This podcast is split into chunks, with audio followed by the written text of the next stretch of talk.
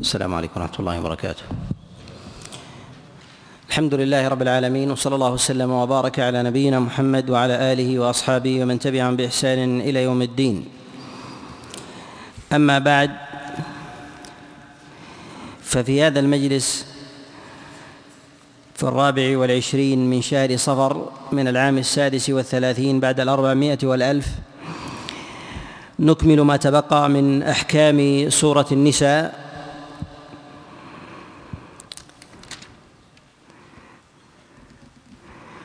وقد توقفنا عند قول الله عز وجل ويستفتونك في النساء.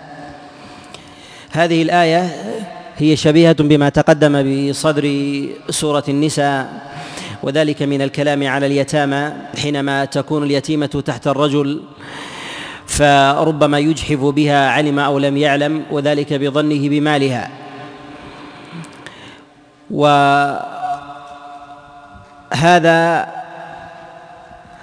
أو هذه المسألة تقدم تفصيلها معنا وذلك ما جاء في حديث عائشة في الصحيح أنها نزلت في اليتيمة تكون تحت الرجل.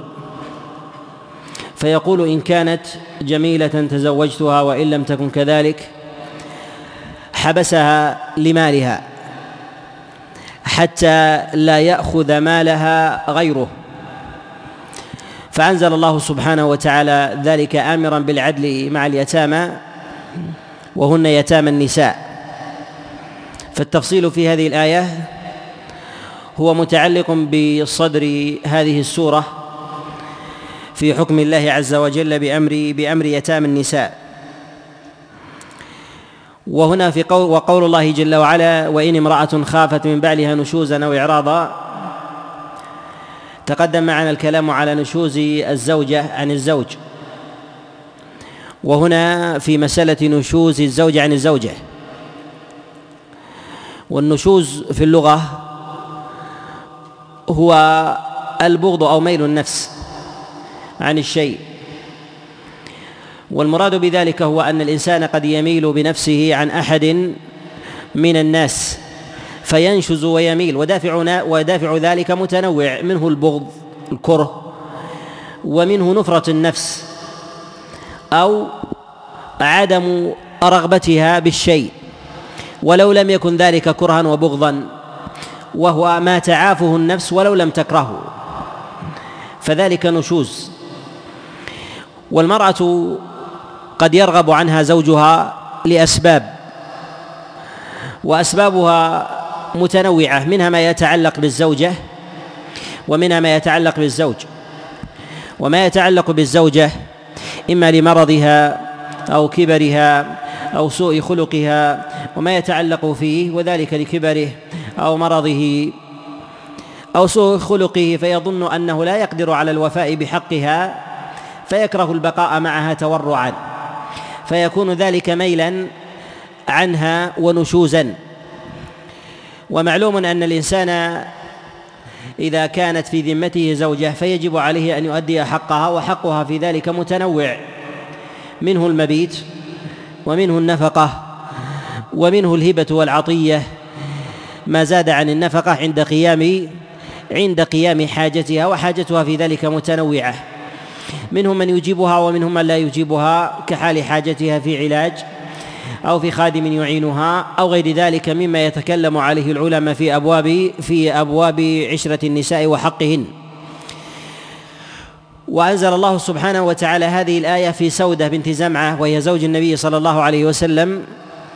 كما جاء في الصحيحين من حديث عائشة عليها رضوان الله أن سودة لما رأت رغبة النبي صلى الله عليه وسلم عنها رغبت البقاء وكرهت طلاقها. فقالت لرسول الله صلى الله عليه وسلم أبقني وأجعل يومي لعائشة. فأبقاها رسول الله صلى الله عليه وسلم وجعل يومه وجعل يومها لعائشة. والنبي صلى الله عليه وسلم كما جاء من حديث عطاء عن عبد الله بن عباس توفي عن تسع نساء وكان يقسم لثمان.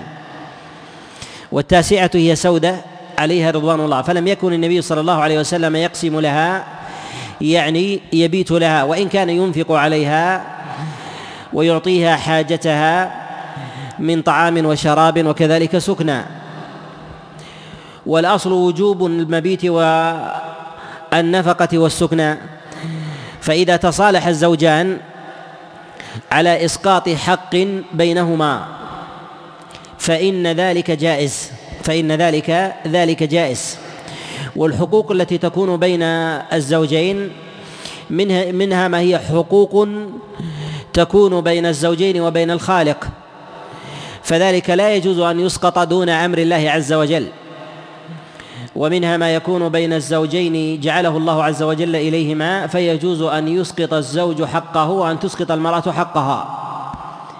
فهذا مما لا حرج فيه إذا تصالحا وهذه الآية على ما تقدم هي في نشوز الزوج عن زوجته وتقدم معنا الكلام في نشوز الزوجة عن زوجها وأحكام ذلك وبعث الحكمين في استصلاح حال الزوجة عند النشوز ومراتب النشوز. تقدم الإشارة الإشارة إلى إلى هذا.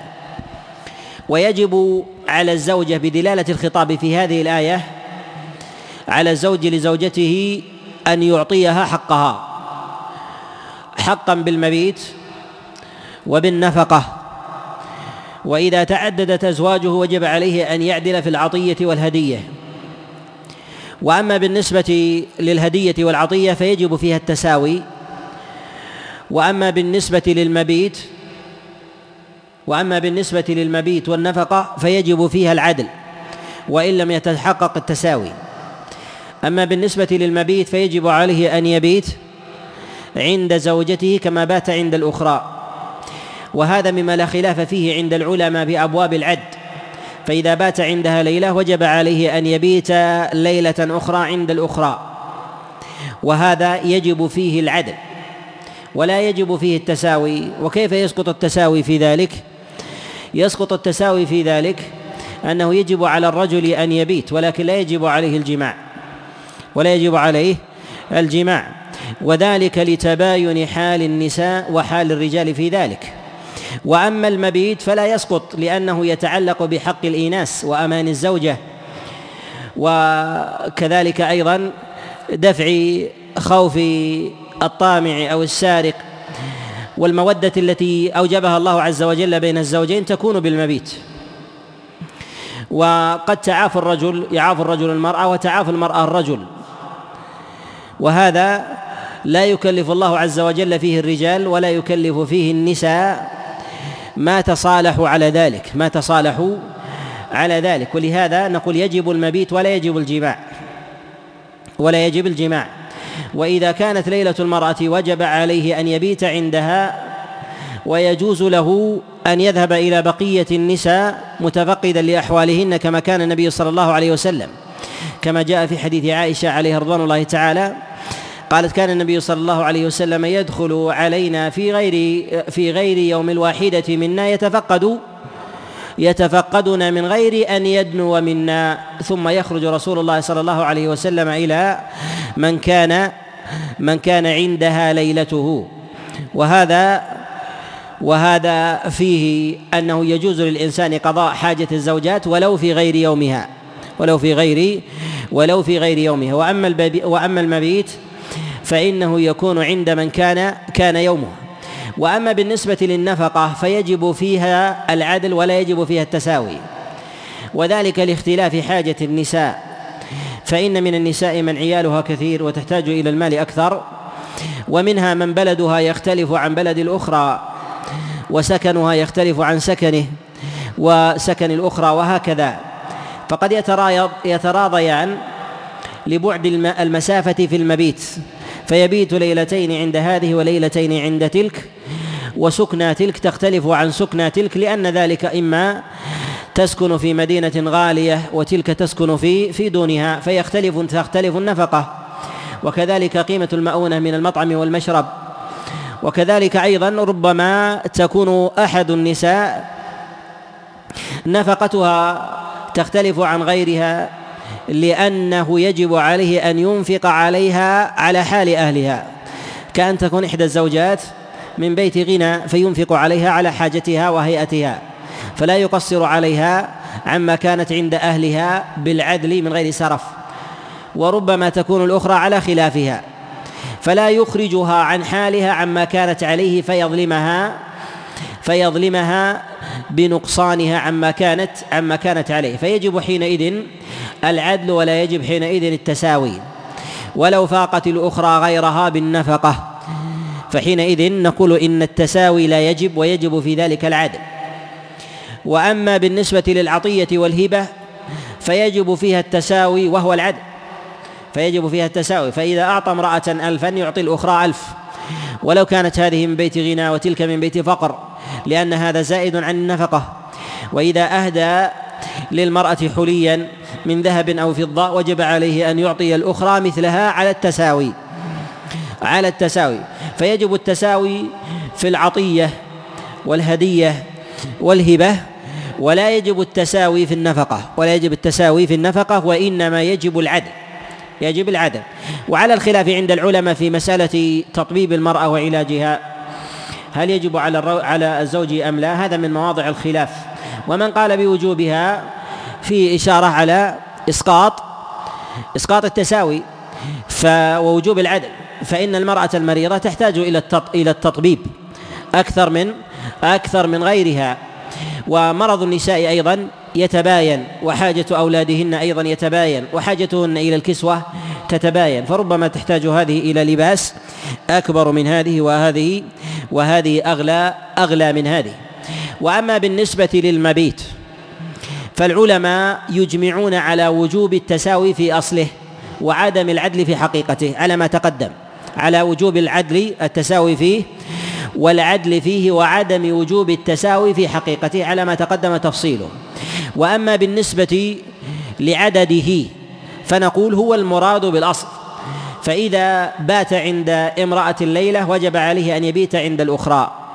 فهل يجوز للزوج أن يختار عدد الليالي التي يعدل بها؟ وذلك من ليلتين وثلاث أو أربع. فيقول أعطي هذه ثلاثا وهذه أربع أو هذه ثلاثا أو أعطي هذه خمسا وهذه خمسا أو ستا وتلك ست. هل يجوز له ذلك أم لا؟ اختلف العلماء في هذه المسألة.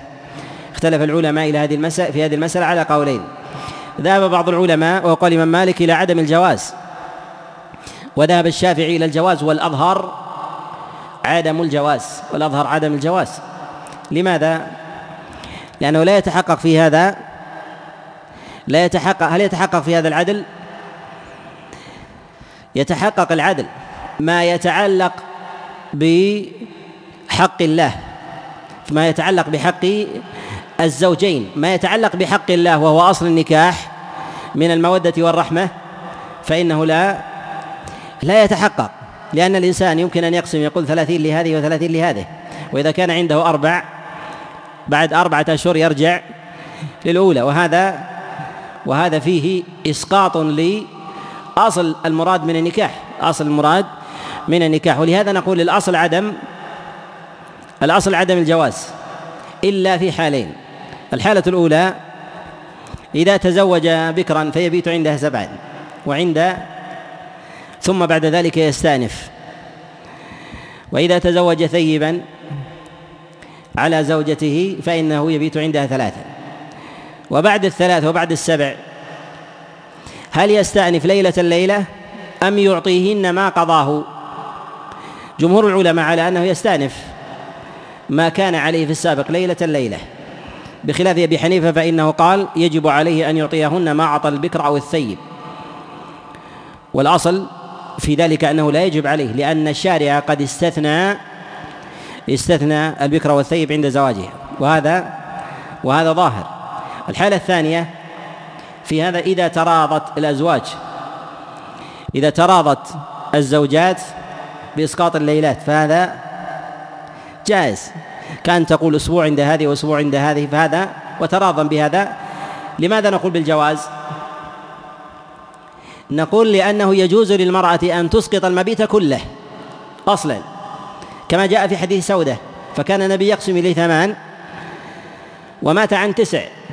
فإذا جاز الإسقاط أصلا فإنه يجوز من باب أولى التراضي على ما دونه وما عدا ذلك فواجب لأنه لا يرجع إلى الزوج. لأنه لا يرجع للزوج وإنما هو حق لله سبحانه وتعالى جعله إلى الزوجين جميعا. والمصلحة في ذلك هي المودة والقربى والإيناس وغير ذلك وهذا لا يتحقق. ومن قال بالجواز قالوا لأن الشارع قد أذن بجعل سبع للثي للبكر وثلاث للثيب. قالوا فهذا فهذا يجوز في غيره. فهل هذا دليل؟ ليس بدليل. لماذا؟ لأن لو قلنا بجواز ذلك ما هو الحد الذي ينتهي به؟ ما هو الحد الذي ينتهي به؟ هل هو ينتهي بعشرة أيام أو بعشرين أو بشهر أو بشهرين أو بسنة أو بسنتين؟ ما هو الضابط في هذا؟ والشريعة لا تحيل إلى أمر لا ينضبط. لا تحيل إلى أمر لا ينضبط. ولهذا نقول إن الأصل عدم الجواز. الأصل عدم الجواز لأنه ينافي المقصد من تشريع. لأنه ينافي المقصد من التشريع.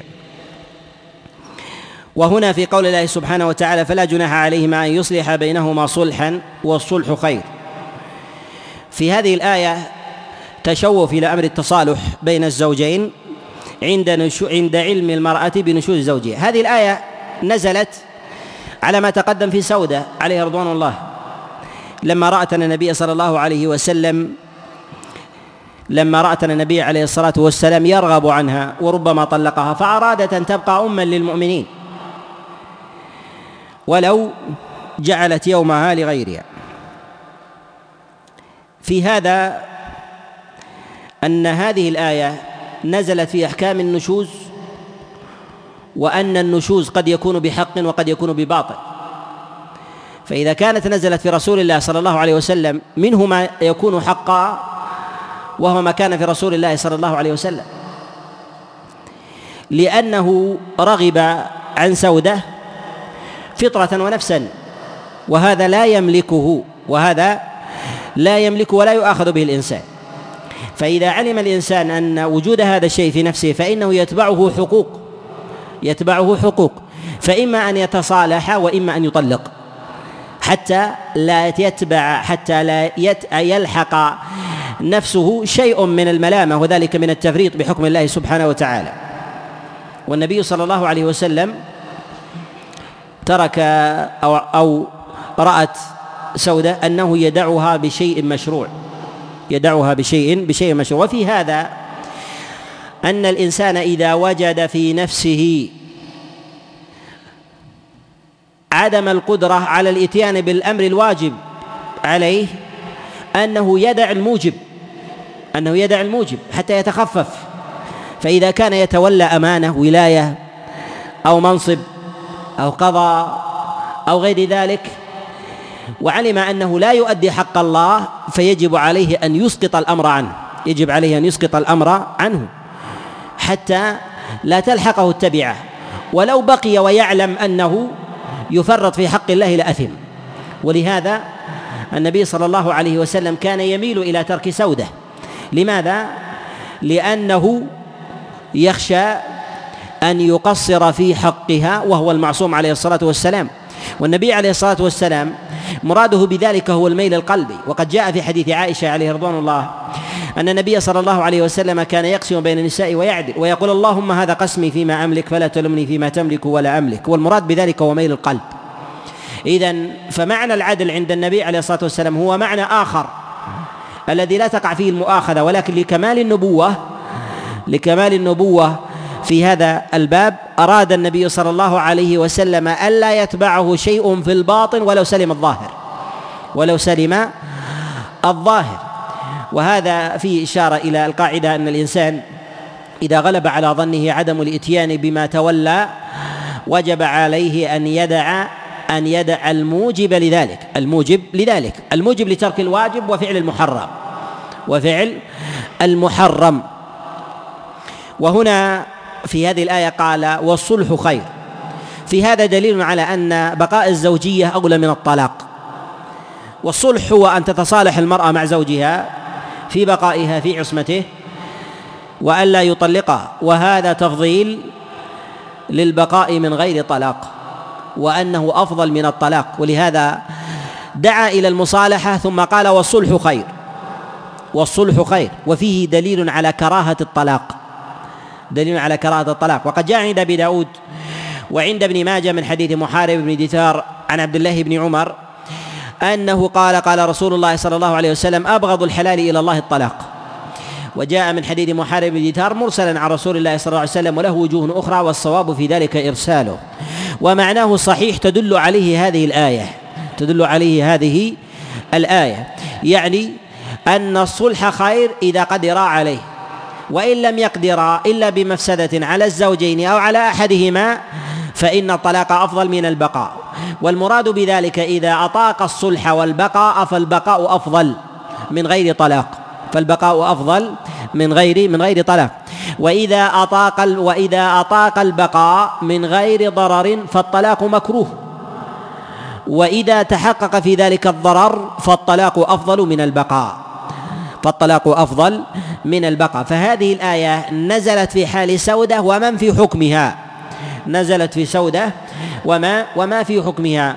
وجاء في هذا المعنى في عموم سبب النزول عن جماعة من الصحابة عن عمر بن الخطاب وعلي بن أبي طالب عليه رضوان الله تعالى هو في كل امرأة كرهها زوجها لسبب فيها أو فيه لسبب فيها أو أو فيه.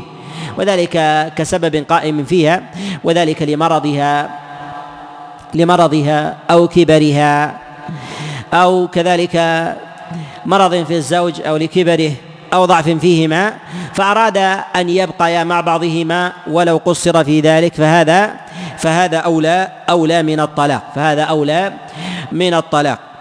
وهنا في قول الله سبحانه وتعالى وأحضرت الأنفس الشح. أحضرت يعني غرس فيها حتى أصبح حاضرا على سبيل الدوام. وشح النفوس هو أثرتها وحبها للحق أن يكون معها لا مع غيرها. وهذا في كل حقوق سواء كان في الحقوق المعنوية أو في الحقوق المادية. وهذا تنبيه من الله سبحانه وتعالى للمتنازعين أو للمشتركين أن النفوس أن النفوس محضرة الشح فتحب أن يكون الحق لها. فلا يبغي أحد على أحد بظلمه لزوجه أو لشريكه في ماله أو غير ذلك وإنما عليه أن ينزع الشح الموجود في نفسه حتى لا يبغي ولا ولا يظلم. ثم قال وإن تحسنوا وتتقوا فإن الله كان بما تعملون خبيرا. المراد بذلك الإحسان إلى الزوجة إما بإبقائها أو بتسريحها. وتقوى الله بالبقاء مع عدم الإضرار ولا ورود المفسدة. وتقوى الله في التسريح من غير إضرار بالزوجة أو بالزوج أو بهما جميعا. وذلك أن الله سبحانه وتعالى وكل الأمر إلى سرائر الناس فبين أنه بما يعملون بأمر ظاهر أو باطن خبير سبحانه وتعالى. ثم قال الله سبحانه وتعالى بعد ذلك تابعا لهذه الآية قال ولن تستطيعوا أن تعدلوا بين النساء ولو حرصتم. هذه نزلت في رسول الله صلى الله عليه وسلم وسودة تبعا للحكم السابق فيها والنفي المستطاع والنفي والاستطاعة المنفية بالعدل في هذه الآية المراد بها هي الاستطاعة بالعدل القلبي وذلك أنه يحال لتباين الناس وتباين أيضا من يقابلهم شركاءهم في أمور الأموال أو كذلك في أمور المعنويات في حقوق الزوجين وذلك لتباين الزوجات فيما بينهن. ويتباين في ذلك القلب وميله ولا يستطيع الإنسان أن يعدل بميل قلبه ولكنه يؤاخذ بميل عمله لكنه يؤاخذ بميل عمله. وقد جاء كما تقدم في حديث عبد الله حديث عائشة عليه رضوان الله أن رسول الله صلى الله عليه وسلم يقسم بين نسائه ويعدل ويقول اللهم هذا قسمي فيما تملك يعني فيما ظهر من عملي. فلا تلمني فيما تملك ولا ولا أملك يعني من ميل القلب. وهنا في قول الله جل وعلا ولو حرصتم يعني أن البواطن بأمر الله. ولو اجتهد الإنسان على أن يعدل بقلبه ما عدل ولكنه يؤاخذ بعمل الجوارح. وفي هذا إشارة إلى أن من ظن أن العدل يقوم مقداره بالقلب فهو مخطئ ولكنه يقوم أصله أصل العدل يقوم في القلب. وأما مقداره فإنه يقوم بميزان الحق سبحانه وتعالى. ولهذا نقول إن الله وكل تمييز الحق إلى القلوب من جهة أصله لا إلى مقداره لا إلى إلى مقداره. ولهذا قال الله جل وعلا ولو حرصتم الخطاب لرسول الله فإنه في غير رسول الله صلى الله عليه وسلم من باب من باب أولى. وقول الله عز وجل فلا تميلوا كل الميل المراد بكل الميل هو الميل الظاهر وهو ميل العمل كما جاء ذلك عن عبد الله بن عباس ومجاهد بن جابر وغيرهما. فإذا مال الإنسان في نفقته ومال الإنسان في مبيته فإنه ظلم ويؤاخذ بذلك لأن الله عز وجل نهى عنه بقوله فلا تميلوا كل الميل. فلا تميلوا كل كل الميل. وقد جاء عن رسول الله صلى الله عليه وسلم كما جاء في السنن وغيرها أن النبي صلى الله عليه وسلم قال من كان عنده زوجتين فمال لواحدة منهما جاء يوم القيامة وشقه مائل.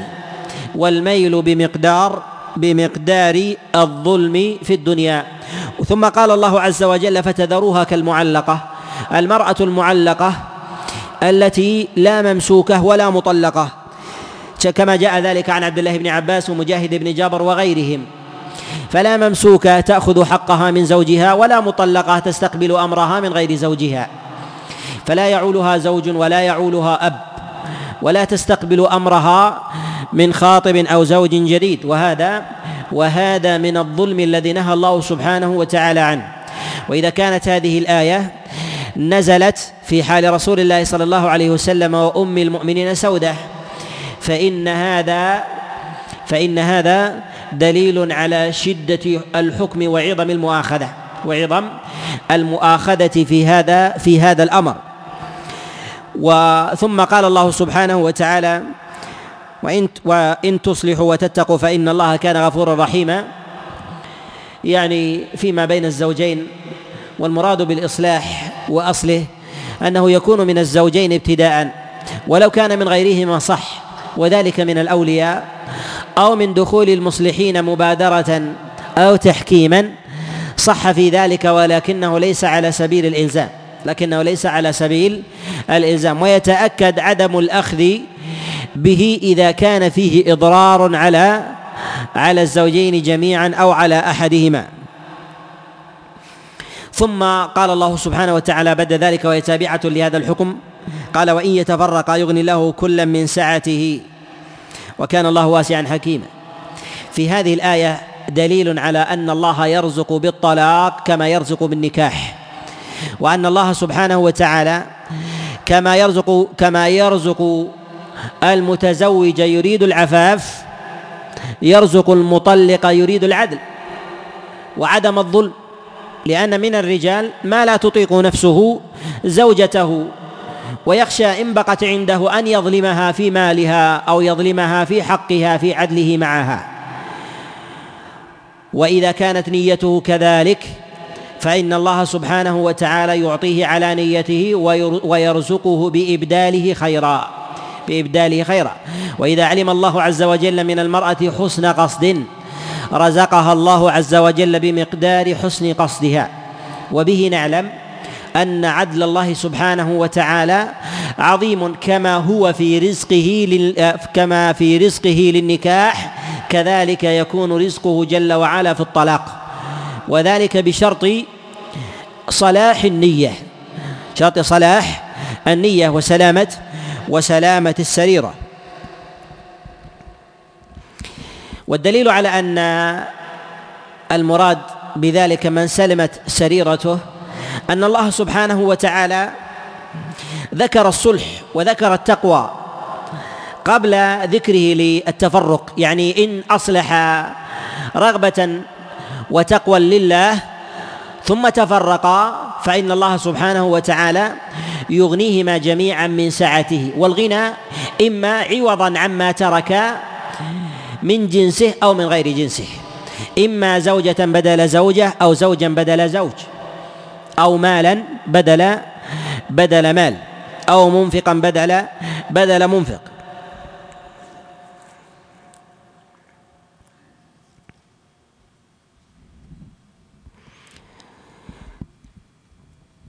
ثم بعد ذلك بآيات يقول الله سبحانه وتعالى يا أيها الذين آمنوا كونوا قوامين بالقسط شهداء لله ولو على أنفسكم أو الوالدين أو الأقربين والأقربين. في قول الله جل وعلا كونوا شهداء لله. في هذه الآية أمر بالعدل والعدل يكون مع النفس ومع الغير ويكون في حق الله المحض وفي حق العباد فيما بينهم.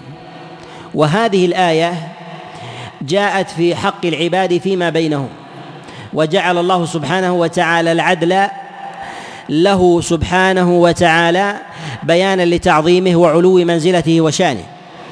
وقول الله سبحانه وتعالى ولو على أنفسكم في هذا دليل على صحة إقرار العبد على نفسه. فإذا أقر العبد على نفسه بأمر فإنه صحيح وهو أعظم البينات ولا خلاف عند العلماء في ذلك ولا خلاف عند العلماء في ذلك. أن الإنسان إذا أقر على نفسه أخذ بإقراره أخذ بإقراره. وتقدم معنا في الدرس الماضي الإشارة إلى الإقرار الإشارة إلى الإقرار.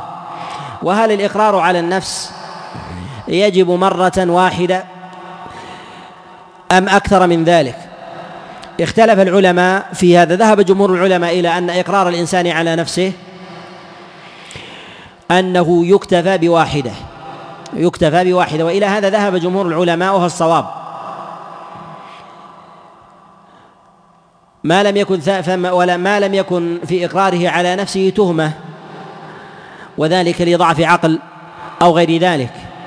فإنه يتحرى في ذلك وجوبا دفعا للقرينة التي التي أحاطت بالإقرار. القول الثاني قالوا إنه لا بد أن يشهد على نفسه أكثر من مرة حتى تدفع الشبهة. وقالوا إن الإقرار في ذلك يكون أربع ومنهم من قال ثلاث. وروي هذا القول عن الإمام أحمد رحمه الله. والصواب والأظهر أن الإقرار يكتفى به بواحدة. إن انتفت القرائن إن انتفت القرائن عن التهمة التهمه العقلية النفسية أو غير ذلك مما يقر الإنسان على نفسه بالباطل سواء قامت على نفسه أو على غيره. على نفسه بجنون أو سفة. من غيره كأن يقر على نفسه مثلا بخوف أو تعذيب أو غير ذلك فينظر إليه فينظر إليه. ويجب الإقرار أن يكون عند حاكم يملك تنفيذ الحكم تنفيذ الحكم.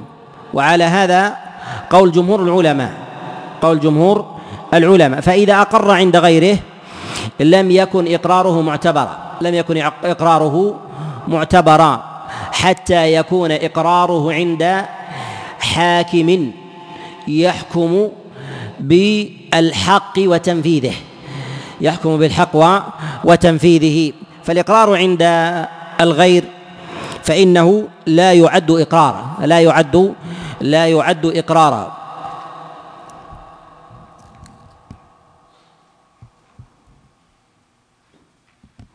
وإنما قلنا بأن الإقرار يكتفى به واحدة إذا انتفت التهمة في ذلك أنه لا دليل على تقييده بعدد.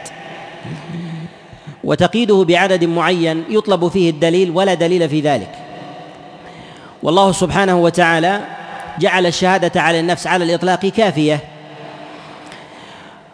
وإذا أردنا أن ننظر في الإقرار نجد الإطلاقات في الشريعة. وما جاء في حديث ماعز لما أقر على نفسه عند رسول الله صلى الله عليه وسلم جاء في بعض الروايات أنه أقر مرة أنه أقر مرتين وجاء ثلاثا وجاء أكثر من ذلك. فلا دليل على تقييد العدد وإنما النبي صلى الله عليه وسلم أعرض عنه وذلك للتهمة التي قامت قامت عليه للتهمة التي قامت عليه. ولهذا قال له النبي صلى الله عليه وسلم أبك أبك جنون؟ فأراد النبي عليه الصلاة والسلام أن يرفع التهمة الطارئة الطارئة عليه.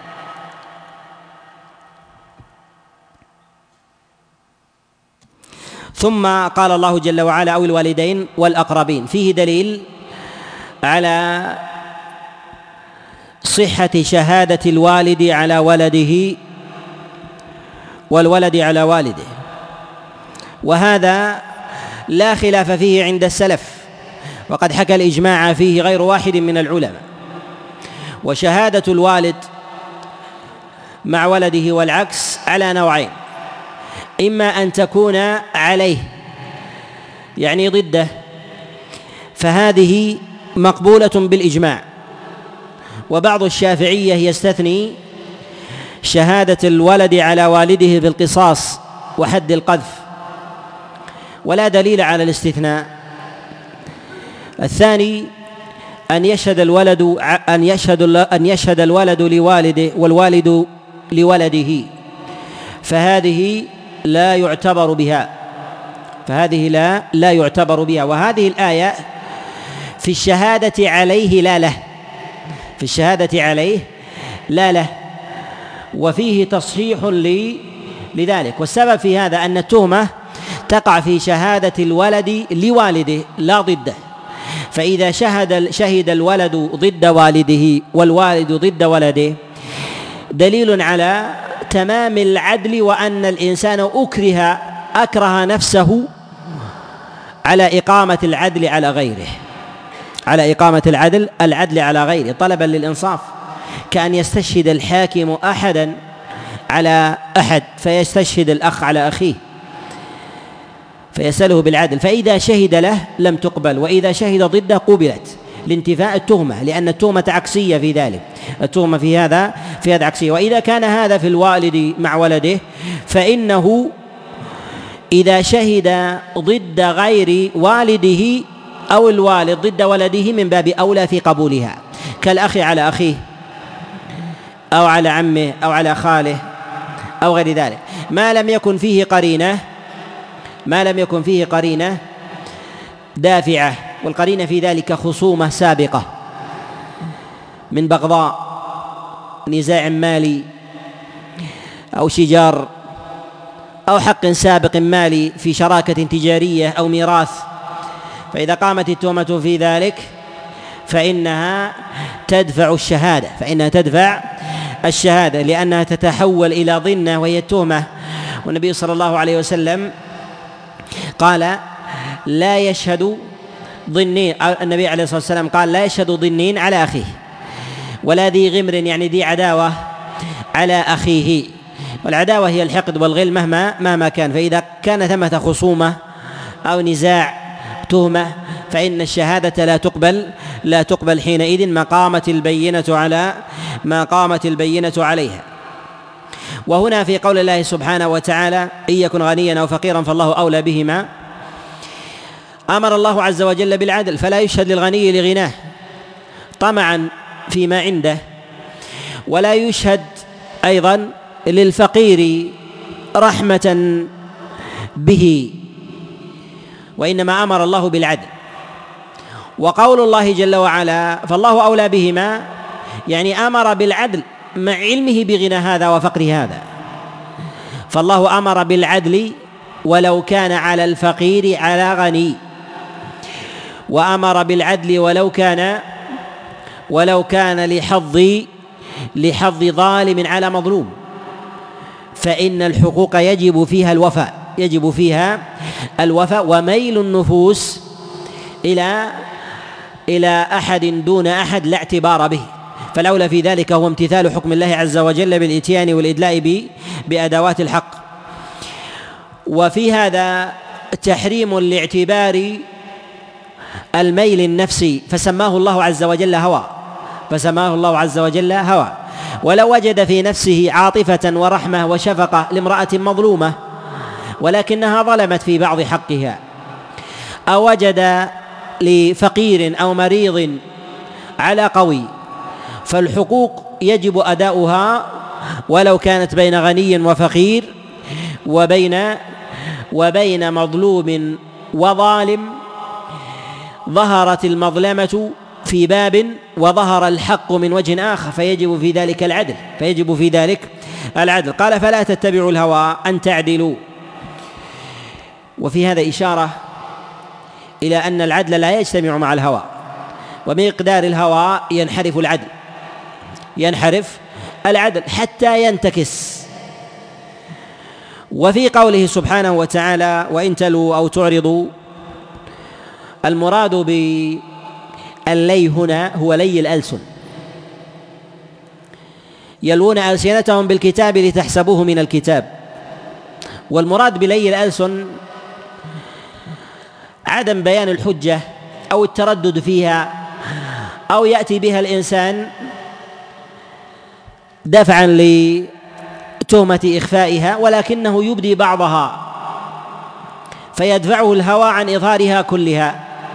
عن إظهارها كلها فيتحمل في ذلك الإثم حتى لي اللسان وإدغامه لبعض البينات وعدم إظهارها يؤاخذ عليه الإنسان يؤاخذ عليه الإنسان. فذكر الله عز وجل لي اللسان مع الإتيان بالشهادة الذي يخفي فيه الإنسان بعضا أو الإعراض عنها كلها أو الإعراض عنها كلها فالإثم في ذلك يتباين فالإثم في ذلك يتباين. وفي هذه الآية دليل على وجوب الإتيان بالشهادة إذا كان الحق لا يثبت إلا بها. إذا كان الحق لا يثبت إلا بالشهادة وجب على الإنسان أن يأتي بها ولو لم يستشهد عليها. وعلى هذا يحمل قول الله جل وعلا ومن يكتمها فإنه آثم قلبه. وما جاء عن رسول الله صلى الله عليه وسلم خير الشهداء الذي يأتي بالشهادة قبل أن يسألها. وأما إذا كانت تثبت بغيره فلا يجب عليه. إذا كانت تثبت بغيره فلا يجب فلا يجب عليه. وإذا علم أنه الشاهد الوحيد على حق لا يثبت إلا به وجب عليه أن يدلي بالشهادة ولو لم تطلب ولو لم تطلب منه لأن العدل والحق لا يؤتى إلا إلا به.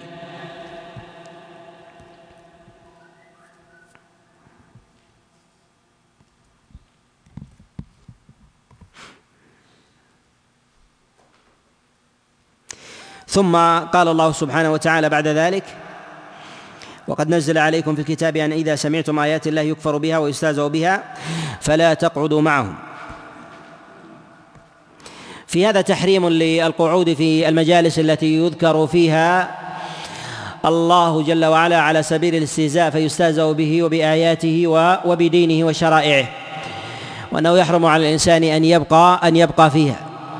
وبقاء الإنسان في تلك المجالس على نوعين. النوع الأول أن يبقى فيها مشاركا لهم بالرضا ولو لم يشاركهم بالقول فيجلس في ذلك المجلس ضاحكا معهم عند الاستهزاء ضاحكا معهم عند عند استهزائهم منبسطا لقولهم مظهرا للرضا فهذا يأخذ حكمهم ولو لم يقل بقولهم فإن كفروا كفر معهم. فإن كفروا كفر معهم لأن الرضا بالكفر كفر. ولا أعظم من إظهار الرضا من الضحك الضحك عليه عند عند حدوثه عند عند حدوثه. فإن هذا من أمارة فإن هذا من أمارة الرضا. ولهذا قال الله سبحانه وتعالى إنكم إذن مثلهم يعني أخذتم حكمهم أخذتم حكمهم.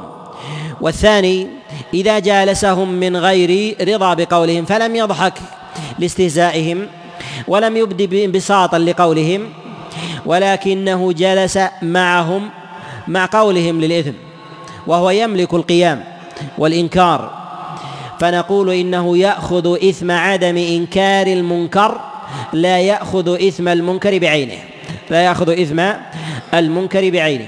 والمنكرات في ذلك تتباين. إذا جلس عند كفر وسكت عليه من غير رضا وهو قادر على إنكاره أو القيام أخذ إثم السكوت بمقدار ما سكت عنه وأعظم مسكوت عنه هو الكفر. أعظم مسكوت عنه هو هو الكفر. ثم يأتي بعد ذلك الموبقات ثم بعد ذلك ما دونها من الكبائر ثم بعد ذلك الصغائر ثم بعد ذلك اللمم وهي وهي على مراتب ودرجات دقيقة.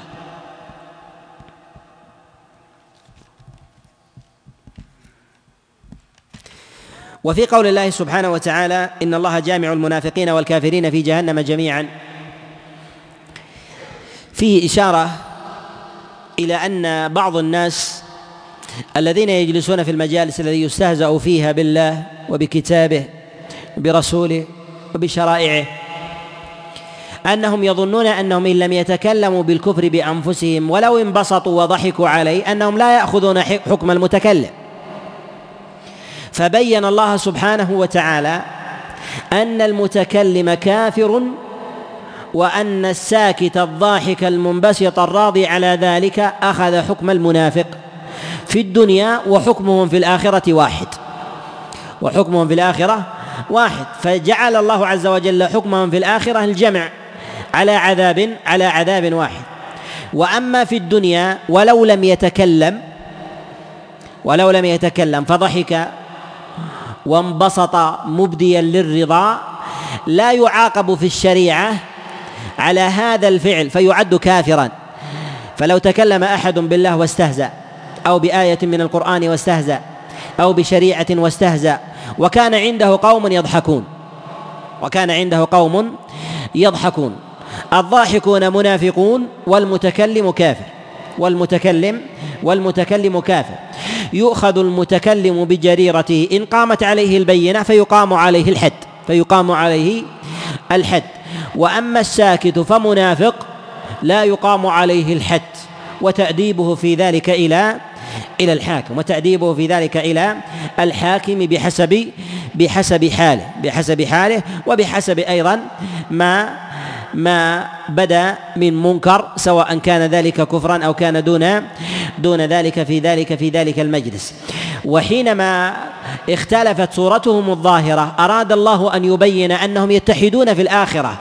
وإن جهل الناس السرائر إلا إن وإن جهل الناس السرائر إلا أنهم إلا أنهم يوم القيامة على السواء في بواطنهم. يجمعهم الله عز وجل المنافقين والكافرين والكافرين جميعا.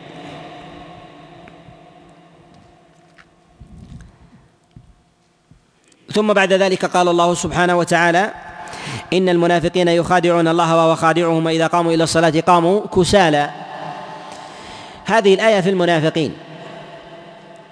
ولكن نأخذ منها بدلالة الخطاب والمفهوم وجوب القيام إلى الصلاة وجوب القيام إلى إلى الصلاة.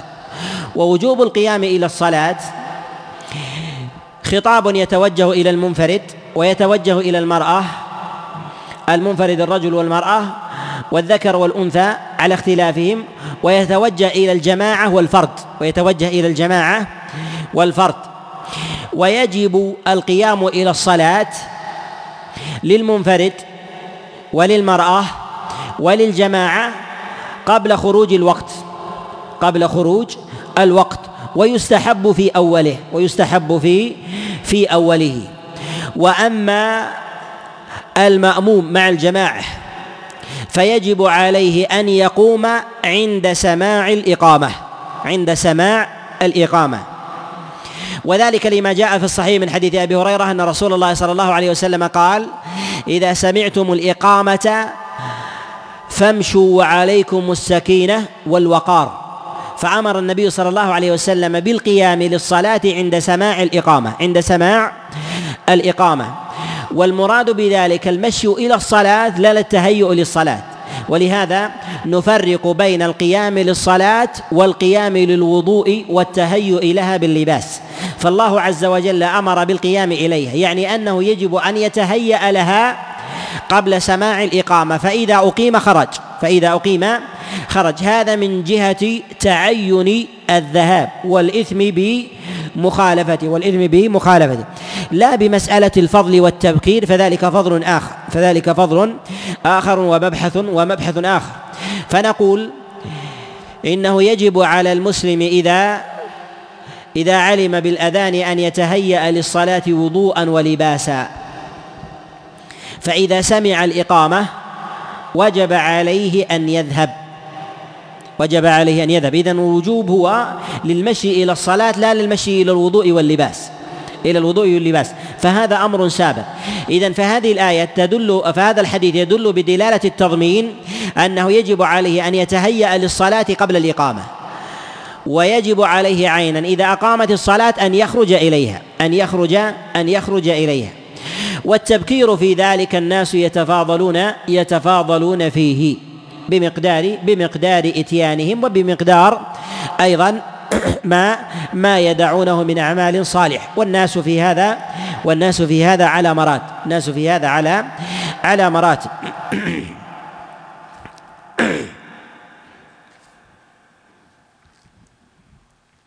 وإذا غلب على ظن الإنسان أنه إذا خرج مع الإقامة أن تفوته الصلاة. فهل الوجوب عليه مع الإقامة أم لا؟ يقول أن في هذا الحديث قال إذا سمعتم الإقامة فامشوا إلى الصلاة وعليكم السكينة.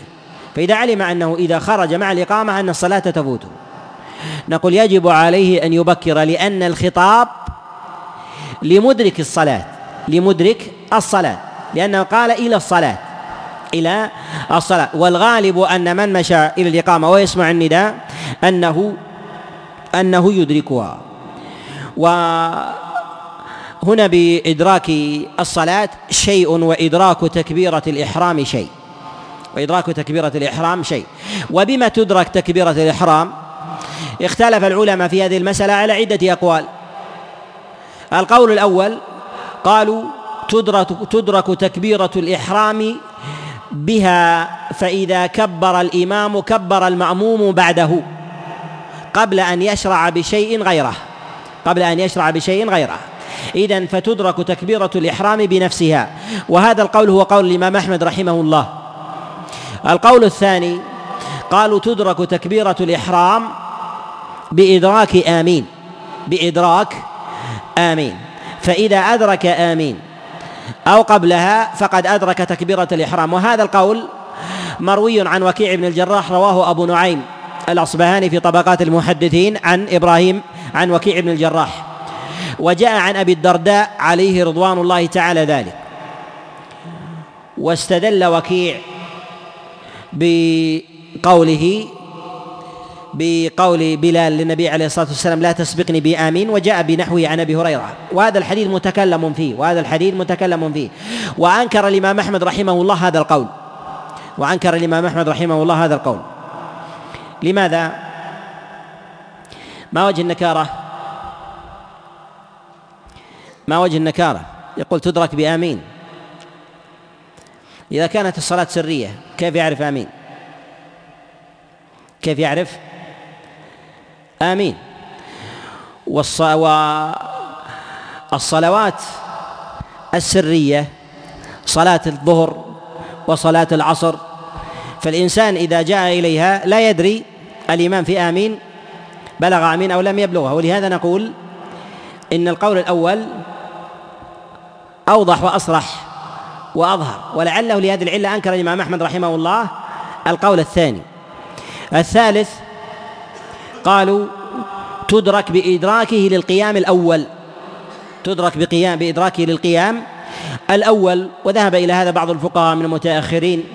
القول الرابع قالوا تدرك بإدراك الركعة الأولى بإدراك الركوع. ولو لم يدرك شيئا من القيام قبله. ولو لم يدرك شيئا من القيام قبله. وذهب إلى هذا فقهاء الحنفية والأظهر أن القول الأول هو أقرب إلى الصواب. أقرب إلى إلى الصواب. وذلك لأن الحكم يتعلق بها إدراك تكبيرة الإحرام شيء وإدراك ما بعدها شيء آخر. فنقول أن الأول أظهر وأصرح ويليه القول القول الثاني وإدراك وإدراك آمين.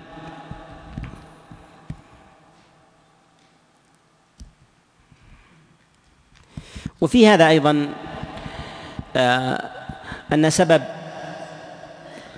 تخلف الناس عن الصلوات سببه الرياء سببه الرياء فينشطون إذا ظنوا أن الناس يرونهم ويضعفون إذا كانوا لا يرونهم هذا عند المنافقين.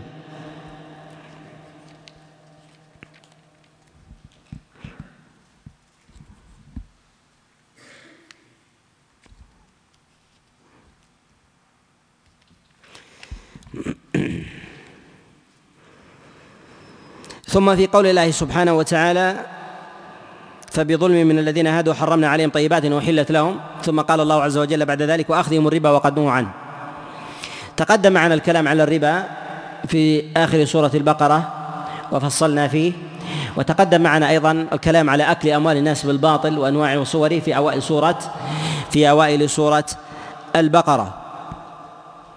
ويرجع إليه في موضعه.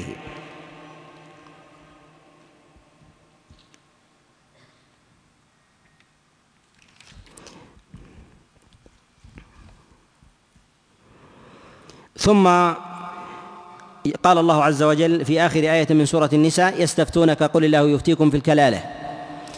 آية الكلالة هي آخر آية نزلت على رسول الله صلى الله عليه وسلم في القرآن كما جاء ذلك من حديث البراء عند البخاري من حديث أبي إسحاق عن البراء. قال إن آخر آية نزلت على رسول الله صلى الله عليه وسلم آية الكلالة من سورة النساء. وجاءت هذه الآية ووقع فيها نزاع في بعض وجوهها والكلالة في لغة العرب هي القرابة هي القرابة البعيدة هي القرابة البعيدة. وقد نزلت هذه الآية في جابر بن عبد الله كما جاء في الصحيحين. قال مرضت فعادني رسول الله صلى الله عليه وسلم وأبو بكر ماشيين.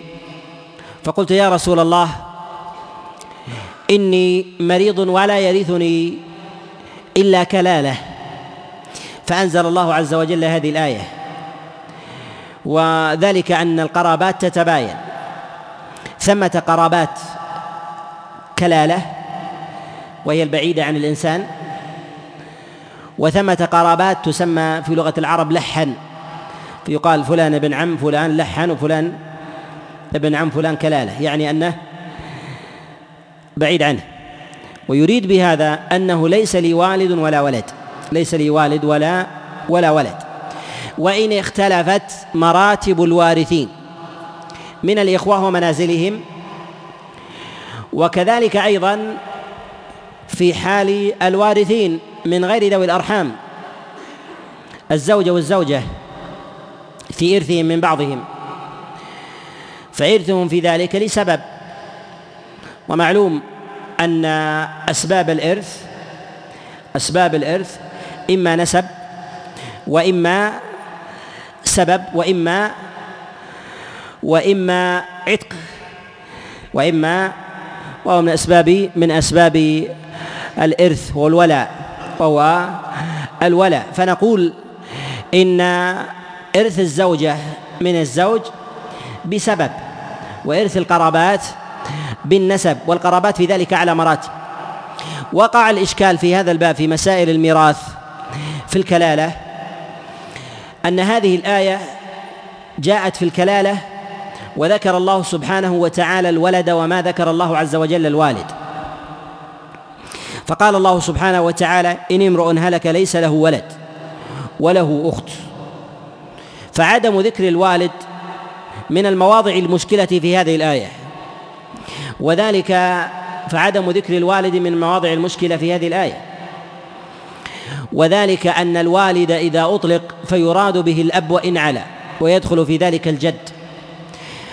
والوالد في المواريث منه ما هو موضع اتفاق ومنه ما هو موضع خلاف. ما هو موضع اتفاق الأب؟ ما هو موضع اتفاق الأب؟ فإنه يحجب الإخوة بلا خلاف.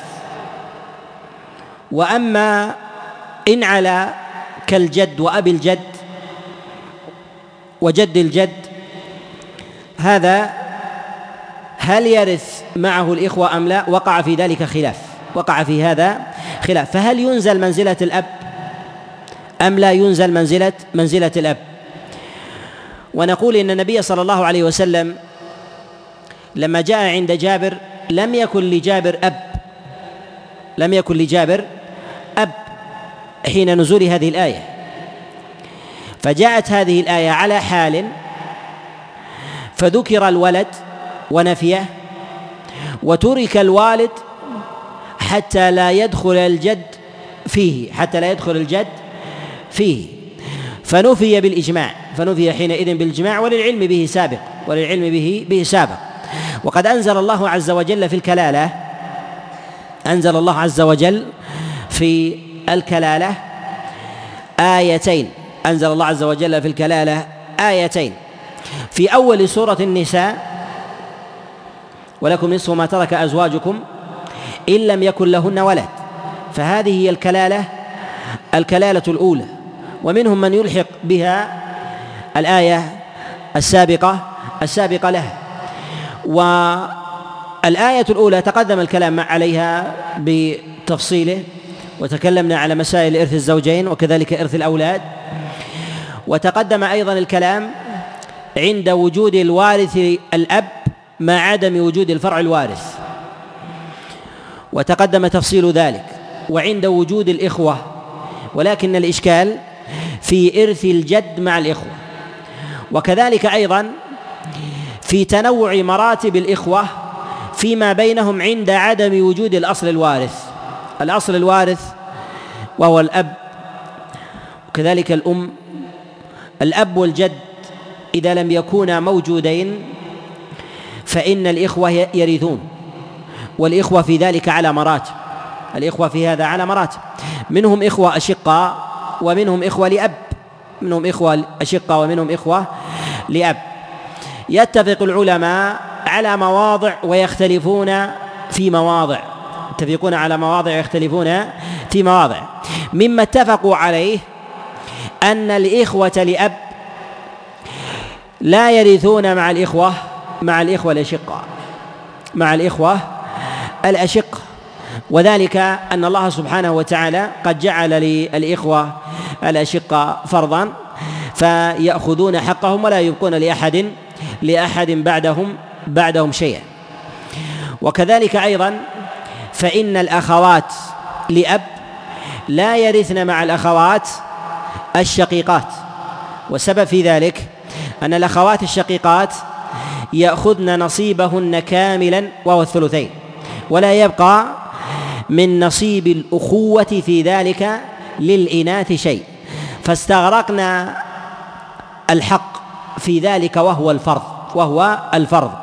واختلف العلماء إذا وجد الأخ إذا وجد الأخ لأب مع الأخوات الشقيقات. إذا كان الوالد أخوات شقيقات وأخ لأب مع الأخوات لأب. الباقي من الثلثين هل يأخذه الأخ لأب وحده أم يعصب الأخوات معه؟ أم يعصب الأخوات معه. اختلف في هذه المسألة وهو كالمنقذ للأخوات. واختلف في هذه المسألة على أقوال. القول الأول قالوا إنه يعصبهن.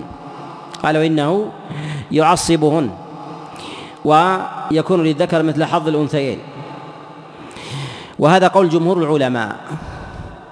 وذهب بعض العلماء وقال بثور إلى أنه ينفرد بالمال وحده. إلى أنه ينفرد بالمال وحده ويخرج الأخوات ولو كنا معه في طبقة واحدة. وما هو التعليل؟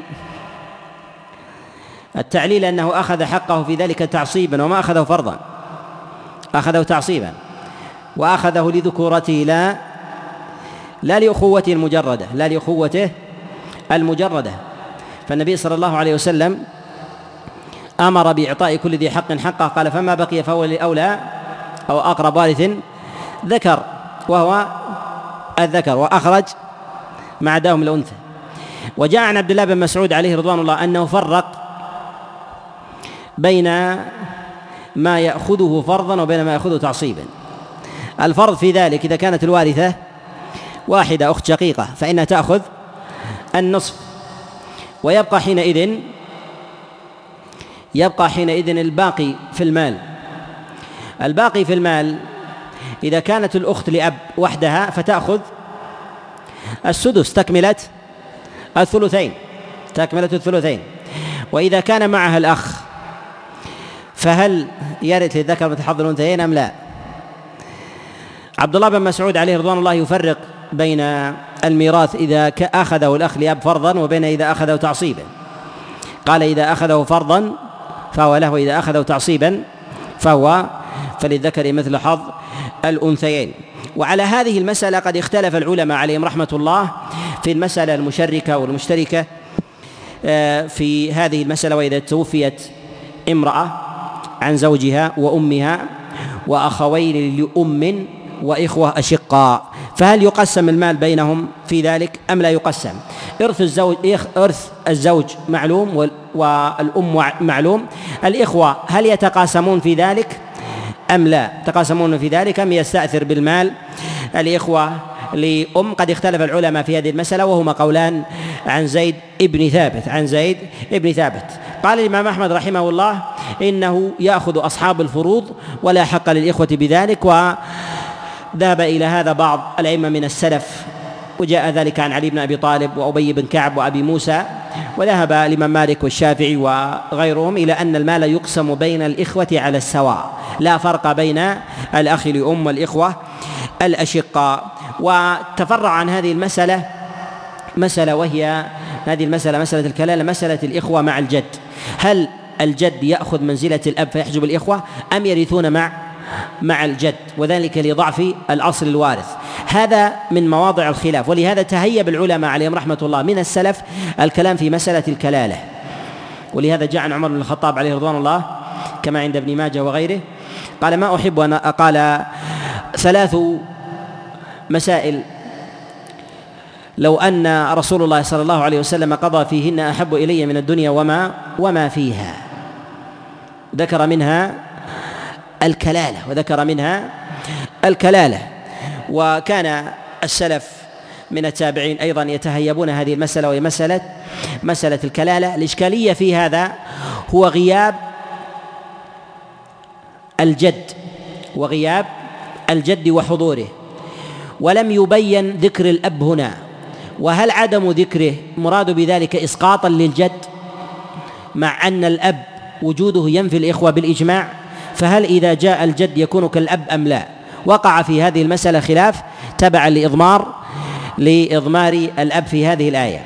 ثم أيضا ذكر عدم وجود الوارث عدم وجود الوارث. وذكر الوارث من الأخوات والأخوات في ذلك على مراتب. الأخوات في هذا على مراتب. واختلف في أمر التعصيب. اختلف في أمر التعصيب في ذلك.